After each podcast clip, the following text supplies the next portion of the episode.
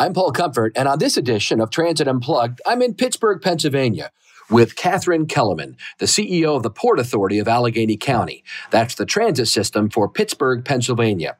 On this episode, she tells us extensively about her background in transit and how she moved from the planning field to the CEO's office.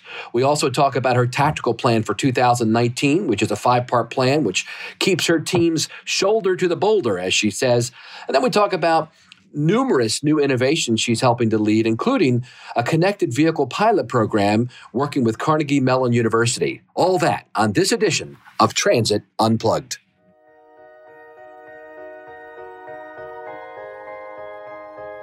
What does it mean to be a successful public transit agency? What are you doing to lead the way? It's time to learn from the top transit professionals in North America.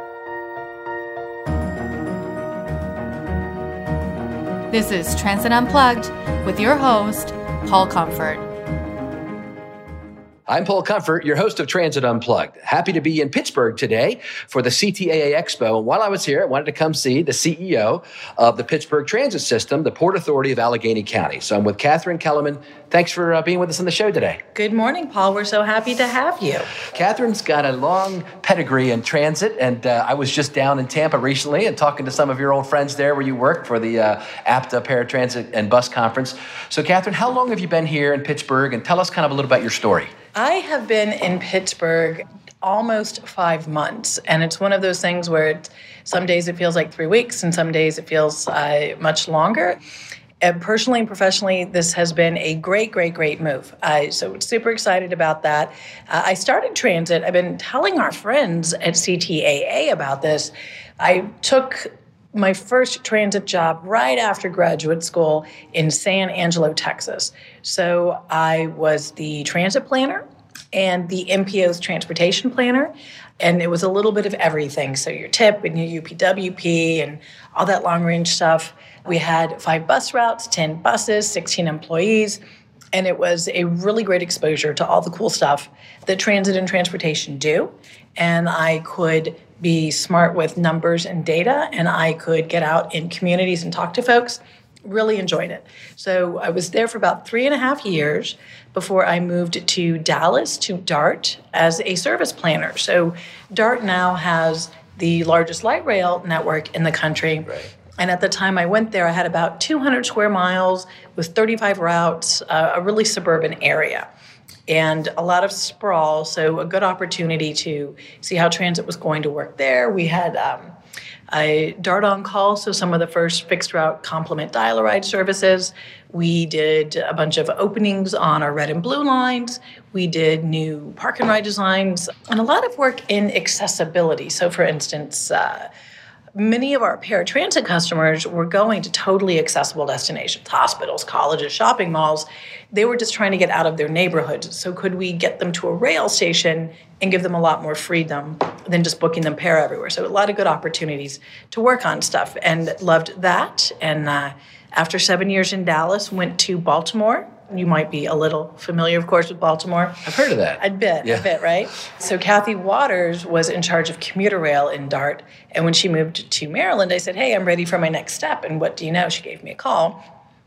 And so I came into the MTA as the uh, director of um, service development, which is planning, scheduling, and data collection. Mm-hmm.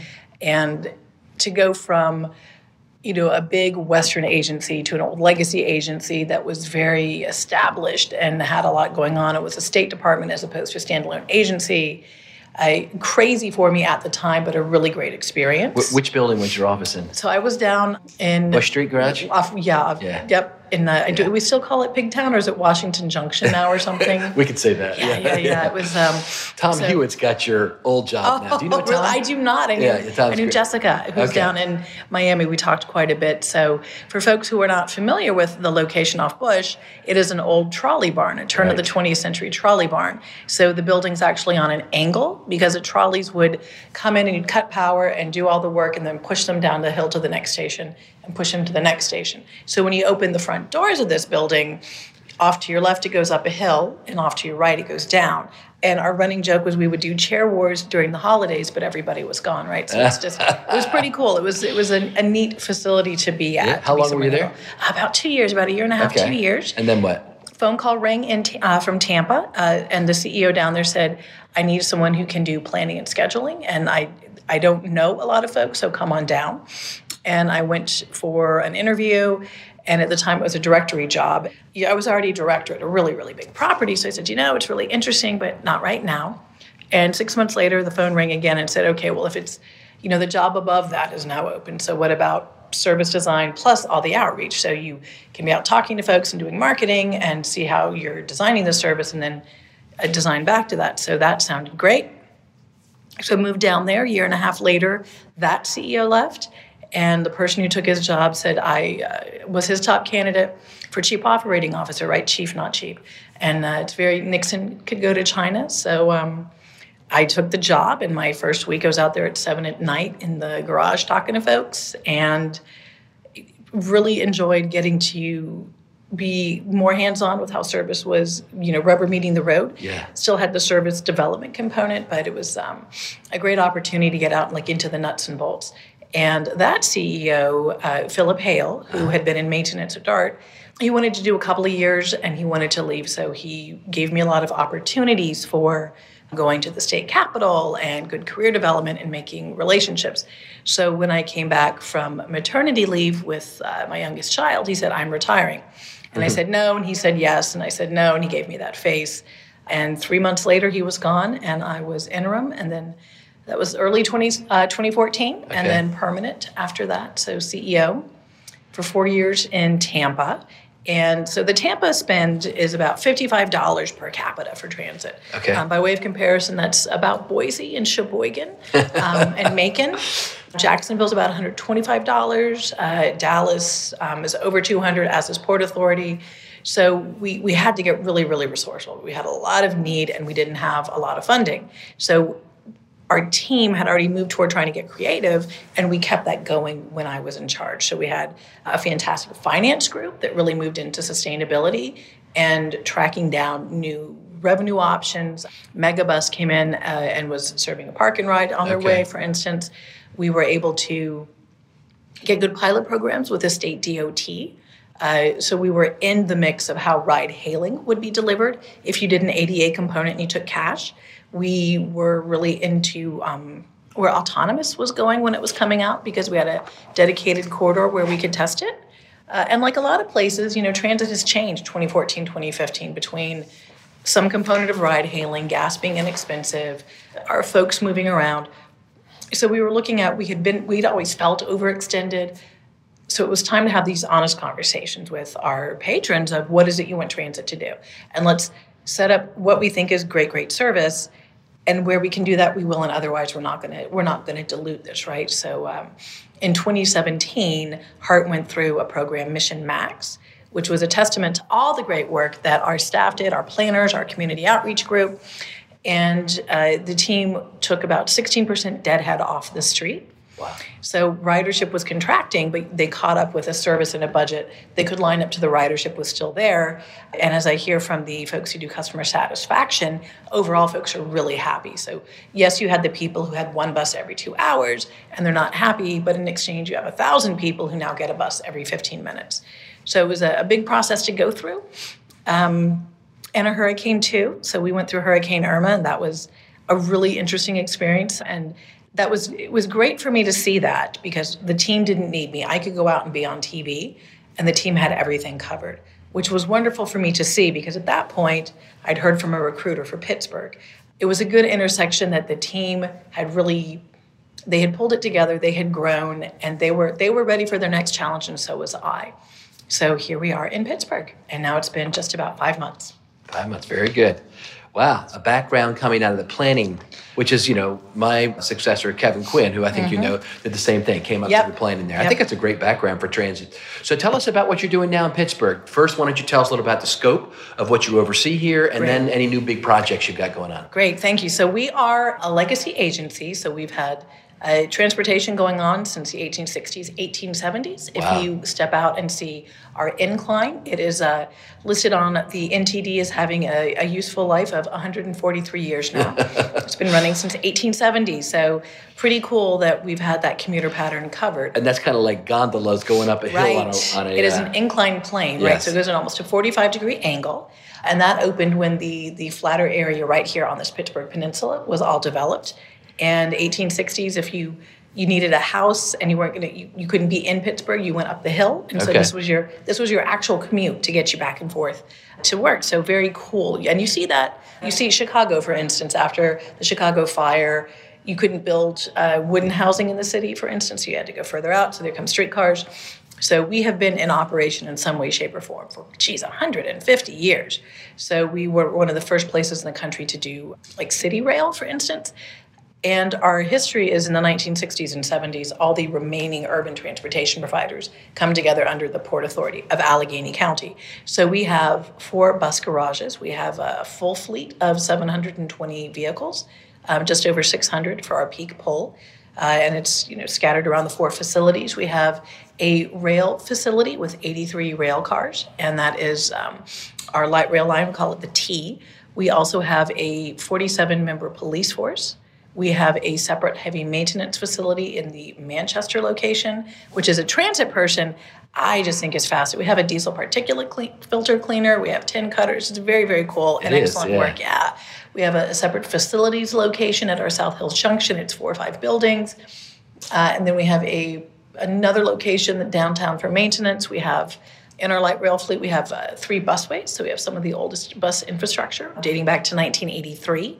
We do about 190,000 passenger trips daily on bus and about 25,000 on light rail. And incline really fluctuates between time of year, right? So during tourist season, it's several thousand, and in the winter, it's, it's a lower number. So we're netting at about 220 odd thousand a day, which puts us at number 25 or 26 for ridership in the country. So a big legacy system, about 2,600, 2,800 employees.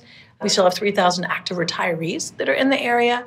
So we are, uh, you know, an engine for many things. We are a major employer. There are, for instance, 44,000 parking places in downtown Pittsburgh and 110,000 jobs.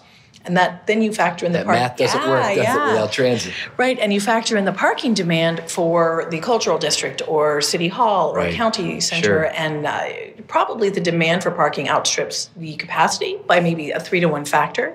So clearly, transit makes our city happen, and we Yeah. serve major universities, we serve major medical facilities. Um, we have some really cool tech companies, Uber, Amazon, Google, that are here, really located close to transit. Yes. So uh, we definitely are an engine for this county. How do you handle paratransit? So, great question. Our paratransit, we do a brokerage, our access service. So, we have six providers. A separate vendor is brokering the trips out on what makes the most sense. So, we operate regular paratransit, but that may be supplemented by a Medicaid trip or alternate funding. So, the end result is we have sort of this patchwork of providers, um, but excellent on time performance, customer satisfaction, and our average cost per tw- trip is $26. Holy cow. I know. So what a great system there, and very responsive for folks, and Wow, that's getting ready. great, to, yeah, Katharine. well, Yeah. and getting ready to add a real a, a real time component for letting you know exactly where your vehicle is, when it's going to get there. Yeah. So a, a really good use of that system. I'm I'm really excited about it. when you were describing the scope of your service, one number stuck out to me, and that's the size of your police force, which seems a little small to me. And I noticed that you just put out a budget proposal that asks for an increase in some of those. Why don't you tell us about your, your new big plan? Great, thank you. So first, we have um, I am biased. We have an excellent police force, uh, but you're right. At the size we are and how we deploy, we spend our main focus is uh, making sure folks feel safe and that we're securing the assets that we have. Sure. it's a big system for us to take care of. And uh, a little bragging point: our police chief Matt Porter recently directed the uh, Special Olympics torch run across the state of Pennsylvania. Very so nice. three days, 150 miles, and our team carried the torch into downtown Pittsburgh uh, Tuesday after Memorial Day. It came in about 12:35, so we were there to welcome them for that. So really, just a not just a great group of folks here, but a great asset to our community. Turning to where we're looking for next year, we are introducing, uh, we have a proposed budget that our board will vote on in about two and a half weeks. Okay. And that uh, is toggled this year to a tactical plan. So, as you're familiar with many legacy agencies, you have so much that you're keeping running that it, it's easy to lose sight of where you need to get going in the next couple of years. You know, you're it's it's shoulder to the boulder every day. Um, That's good. I've never heard that before. yeah, so shoulder to the boulder, definitely. So a focus for us for next year is implementing a tactical plan tied to a budget. So instead of just here's the budget that's going to do X, we're saying here's what we're committing to do for our community, and the budget is how we pay for it. So just a little reorientation to a little bit more strategic thought. Yeah. And once we have this tactical plan pulled together and we have that experience, then for 2020 we can do a full strategic plan that's longer term. Right. So this is a year of getting our, our hands around a lot of things. We have five major areas for this tactical plan. Um, the first is delivering an excellent customer experience. So the question is, what does that actually mean, right? So we have just kicked off this week a Voice of the Customer survey. So we're dealing with very good, fresh data on what our patrons are telling us is valuable to them. How safe do they feel? How on time do they think we are? What is their number one concern? Is it fares? Is it reliability? So based on that, we can start saying our patrons value X and here's how, how we deliver it. Now, as transit professionals, we know the key is reliable, convenient, easy to use service. So we don't need to wait for that feedback to kick off initiatives to focus on on time performance and maintenance. So we have initiatives focusing for that in the upcoming year. We have um, a sort of a retooling of our planning and engineering group to more of a development group. So we mm. can do our 20 year plan that turns into components for three to five year plans. So we can have these things we're actually doing that we can come into a neighborhood and say, where do we want to be in the future and how do we get there with service now? Uh, which is critical toward our BRT project. So we are in the uh, working on our FTA process for our first BRT corridor. Okay. Uh, we were one of two projects that had a high rating last year, so we're very happy with this project. It uh, knits together our highest performing corridors through universities, through the EDS and MEDS corridor, Paul, you can go out at three in the afternoon and see 200 people at an intersection waiting to catch various buses, which is a fantastic problem to have.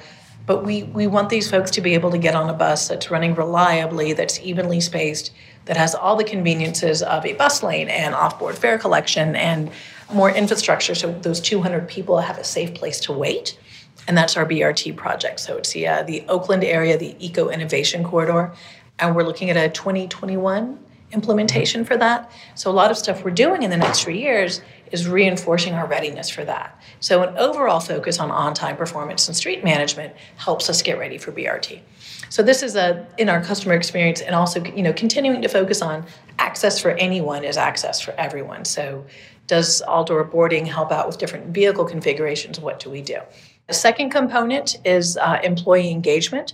We're only as good as our line employee, and as you're well aware, you know we've got over a thousand operators who are out there 10 hours a day do they have the resources they need do our maintenance folks have the resources is everyone talking to each other so we'll be doing uh, an employee engagement survey a desk audit of our non-bargaining positions to make sure we're properly slotted expanding our wellness program and then kicking off some other you know labor relations and focus groups on making sure that our non-bargaining and our bargaining are working really well together and that we're all with a common understanding of what we need to get for our, our line workers so we can get this excellent service out the door.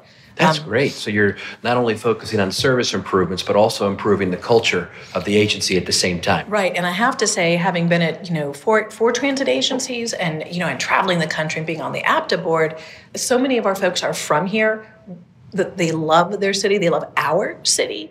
And it, we've really resonated with this message of we are excellent and we can deliver excellence. So let's focus on that and do that. So within two months of starting, for instance, uh, for me, we had a bus in the St. Patrick's Day parade, and something like 60 employees came out to walk with the bus from all sorts of work groups. It was a wonderful activity. Um, our operator proposed to his girlfriend with the bus. Oh, so nice. it was a really nice human interest story, but yeah. it was, you know, all these folks came in on their time off. It was 21 degrees, which is a non native, is chilly, and folks had such a great time just seeing how our community valued us. It was fantastic and has led to other employee programs. So that's super exciting. Um, third initiative for next year, uh, of course, safety is at the forefront of everything we do. So it's time for us to pull all our safety plans together and codify it in a way that it really is front of mind for everyone. So seeing that that safety message when you walk in, making sure that you have your vest with you, uh, and making sure that our customers know what we're doing for their safety and that they have a sense that they feel safe on the service uh, and also folding back in, you know, million mile recognition, safety recognition.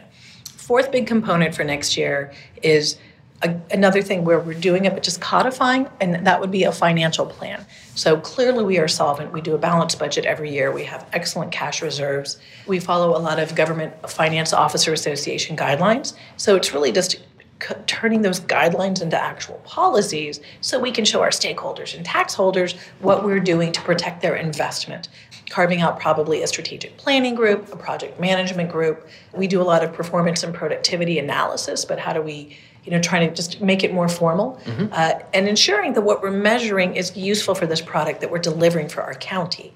And then the final component of what we're looking at next year is so it's a five part plan. Yep, five part plan. All right. Uh, and I'm reading my whiteboard behind you. Ah, so there you go, right? You're very good. There we go. I know. I know uh, is a, a, comprehensive communication plan. So every okay. year we do a marketing plan based on what we think we can get done financially. It's time for us to step back and do a strategic communications and marketing plan. Mm-hmm. Folks have a right to know what we're doing with their investment and to be able to interface with us, whether they are patrons, whether they are small businesses that would like to do business with us, that we can help grow our community, whether they are folks who would like to come and work for us. So I would say, even from before I started, our staff has been trying to corral me on Twitter, but we have so many, so much information that folks want to hear and how do we get that out to them? How do we you know what campaigns are valuable? Do people want to know how to ride? Do people want to know um, where to stand at a bus stop where are these places that we can go from a communications perspective and with this these changing media markets how are we going to be out in front of that you know and, and marketing and outreach are always really difficult to quantify but it's our job to take care of our communities we Absolutely. run the service yeah. but our community owns it so how do we foster that and set set measures? So again, from a taxpayer accountability standpoint, we yeah. can say here's why we're doing it. Adam and I were just talking about that. So you mentioned this is your tactical plan where you're going to be shoulder to the boulder, which yep. I love that. I'm going to start using that if you don't mind. Is you're going to do a 441 million dollar budget for FY 2019? We sure are. How are you funded? To give us a brief kind of how the money comes in. So we are about 25% fare box recovery. So okay. uh, just over 100 million will come back from fares a little bit over half of our money come from various state funding sources. Okay. So we have capital and operating assistance from the state, and then I want to say about another 17% on the federal side. We do have local revenues as well that come yeah. in as a match to the state funding. Okay. A collaboration of those. And so similar to a lot of legacy agencies, not too unique. Yes. Um, and uh, many of the agencies in Philadelphia, and not Philadelphia is, yes. is funded similar right. to us, but so are a lot of the other agencies here in Pennsylvania. That's good. You've talked about kind of the big projects you've got coming this year. One of the uh, things that's been coming out of Pittsburgh is there's a private company that's doing autonomous vehicles around the city. Do you want to talk about that at all and what's coming for your city and this region? So, the initiatives that the city has taken on with the various companies doing the automated kind of transportation, the city's got this really progressive, very fantastic Department of Mobility and Infrastructure, and they've been a, a, playground in many ways for what these new technologies are. I mean, it's Pittsburgh, and if they're being developed here, it's great for these companies to be, to be able to test drive it. From a transit perspective, we have been partnering with Carnegie Mellon University up the street, okay. um, first robotics program in the country, for instance, on a connected vehicle pilot program. So there, you know, there's all this conversation about what about self-driving cars? Won't right. that be cool? There are a lot of safety benefits that come up from that technology that we can use today. In your own vehicle, if you've used parking assist, if you've had blind spot monitoring, there's a lot of ways that that technology makes it safer to operate. And the connected vehicle program is a place where information from our bus plugs into an overall comms network. So the pilot program right now with one bus shows something like a 30% reduction in idling time, which is great for air quality as well as uh, traffic flow, improved flow through intersections. So you've got a bus running right now autonomous? I uh, know not autonomous okay. in a connected pilot program. Oh, just connected. Right, and we're adding 55 more units into that. So as a connected network can roll all the way through Pittsburgh and especially downtown in our corridor, we can get these benefits. That you know, when people say, "I don't want to drive," are we saying we don't want to drive? Or people are saying i want safety i want this i want better technology. And Right. we can do that and, and look forward to port authority being sort of at that leading edge of how to use smarter technology uh, for our buses so we can help them you know be safer and and just make better use of the resources that we have going through there. I think we've got some cool opportunities there.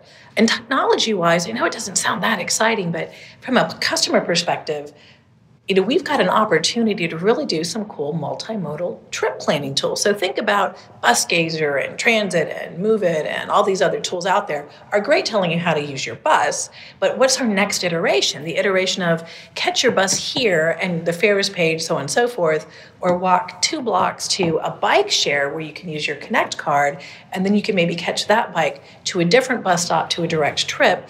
And we've been talking to some of our friends at Pitt, another fantastic local university. Uh, is there a, an alma mater slogan that I can roll into this conversation? I don't know them, but we're really happy with Pitt. And they're talking about, hey, what can you do to make this information more useful? So, Yes. you know, technology isn't just um, turning a vehicle into something from a Steven Spielberg movie, right? Technology all of this should be focused on ease of use, whether it's ease of use for the patron or the operator. Because I'm going to tell you, at three this afternoon, not just at full full bus stop, you can see our Arctics that have 120 people. Yep. And our fantastic operators are crisis intervention and marriage counseling and wayfinding. and the more tools we can give them to be excellent at that customer service job, it's just a win-win for everybody. Yeah. So the connected vehicles are very cool. It sounds like you're almost like talking a little bit about mobility as a service too. Yeah, yeah, yeah, You're trying to definitely. move that direction where you can see it all on your phone, pay for it there, Right. use different modes. I'm gonna yeah I'm gonna tell you it's a, it's a different universe. So in in Tampa's smaller smaller fleet and trying to figure out how can you accommodate these onesie twosie trips right which is a lot of first mile last mile Yeah. and in a legacy city like this it's not one or two people it's 70 or 80 people Right. so it's um you're not talking about a trip that you could meet with a van you're talking about what can you do with your 40 and 60 foot buses so for me as a transit person it's a really fascinating sort of change in this conversation of yeah these cool toys are coming down and these great technologies are coming but if our core business is moving people around conveniently and easily you know the big bus is as much a component of that as the the lift type of technology.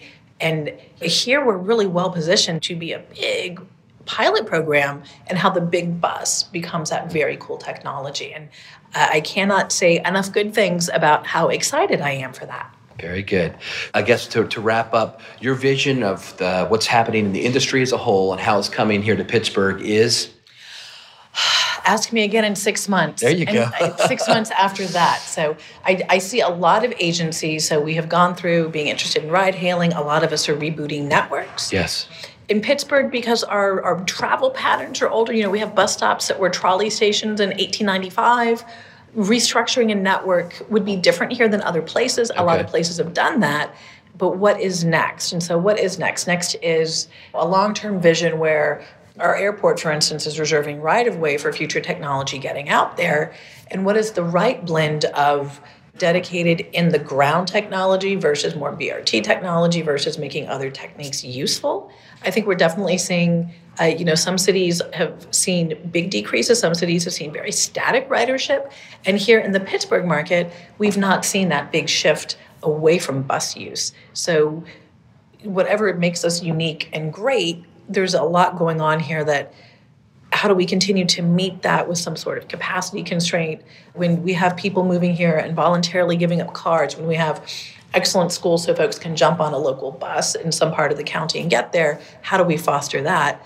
So I think where we're going to be going as an industry is taking what have been our cool toys in the past few years and how do we integrate them back and really own that transit is regardless of previous perceptions of some people use it blah blah that we're really building a network that can support our economic development support our different land use decisions and can get anyone where they want to go, whether we're the provider or we're the facilitator. Um, and I don't know exactly where that looks like. So, uh, stay tuned. But it sounds Stay like you got a great plan to get there. Well, a great team makes it a lot easier, doesn't it? Now That's great, and, yeah. and we've got some really good people we're working with here. Well, I'm looking forward to see all the good things you're going to do here in Pittsburgh, and I think probably play a big role in where our industry as a whole is going. Thank you so much for being with us today. Thank you for the chance to share all of our great stuff, Paul. Appreciate Thank it. Thank you. We've been with Katharine Kelleman, who is the CEO of the Port Authority of Allegheny County here in Pittsburgh, Pennsylvania. She's got great plans going forward, and we look forward to watching her grow the system to meet all the needs of the region. Thanks for being with us.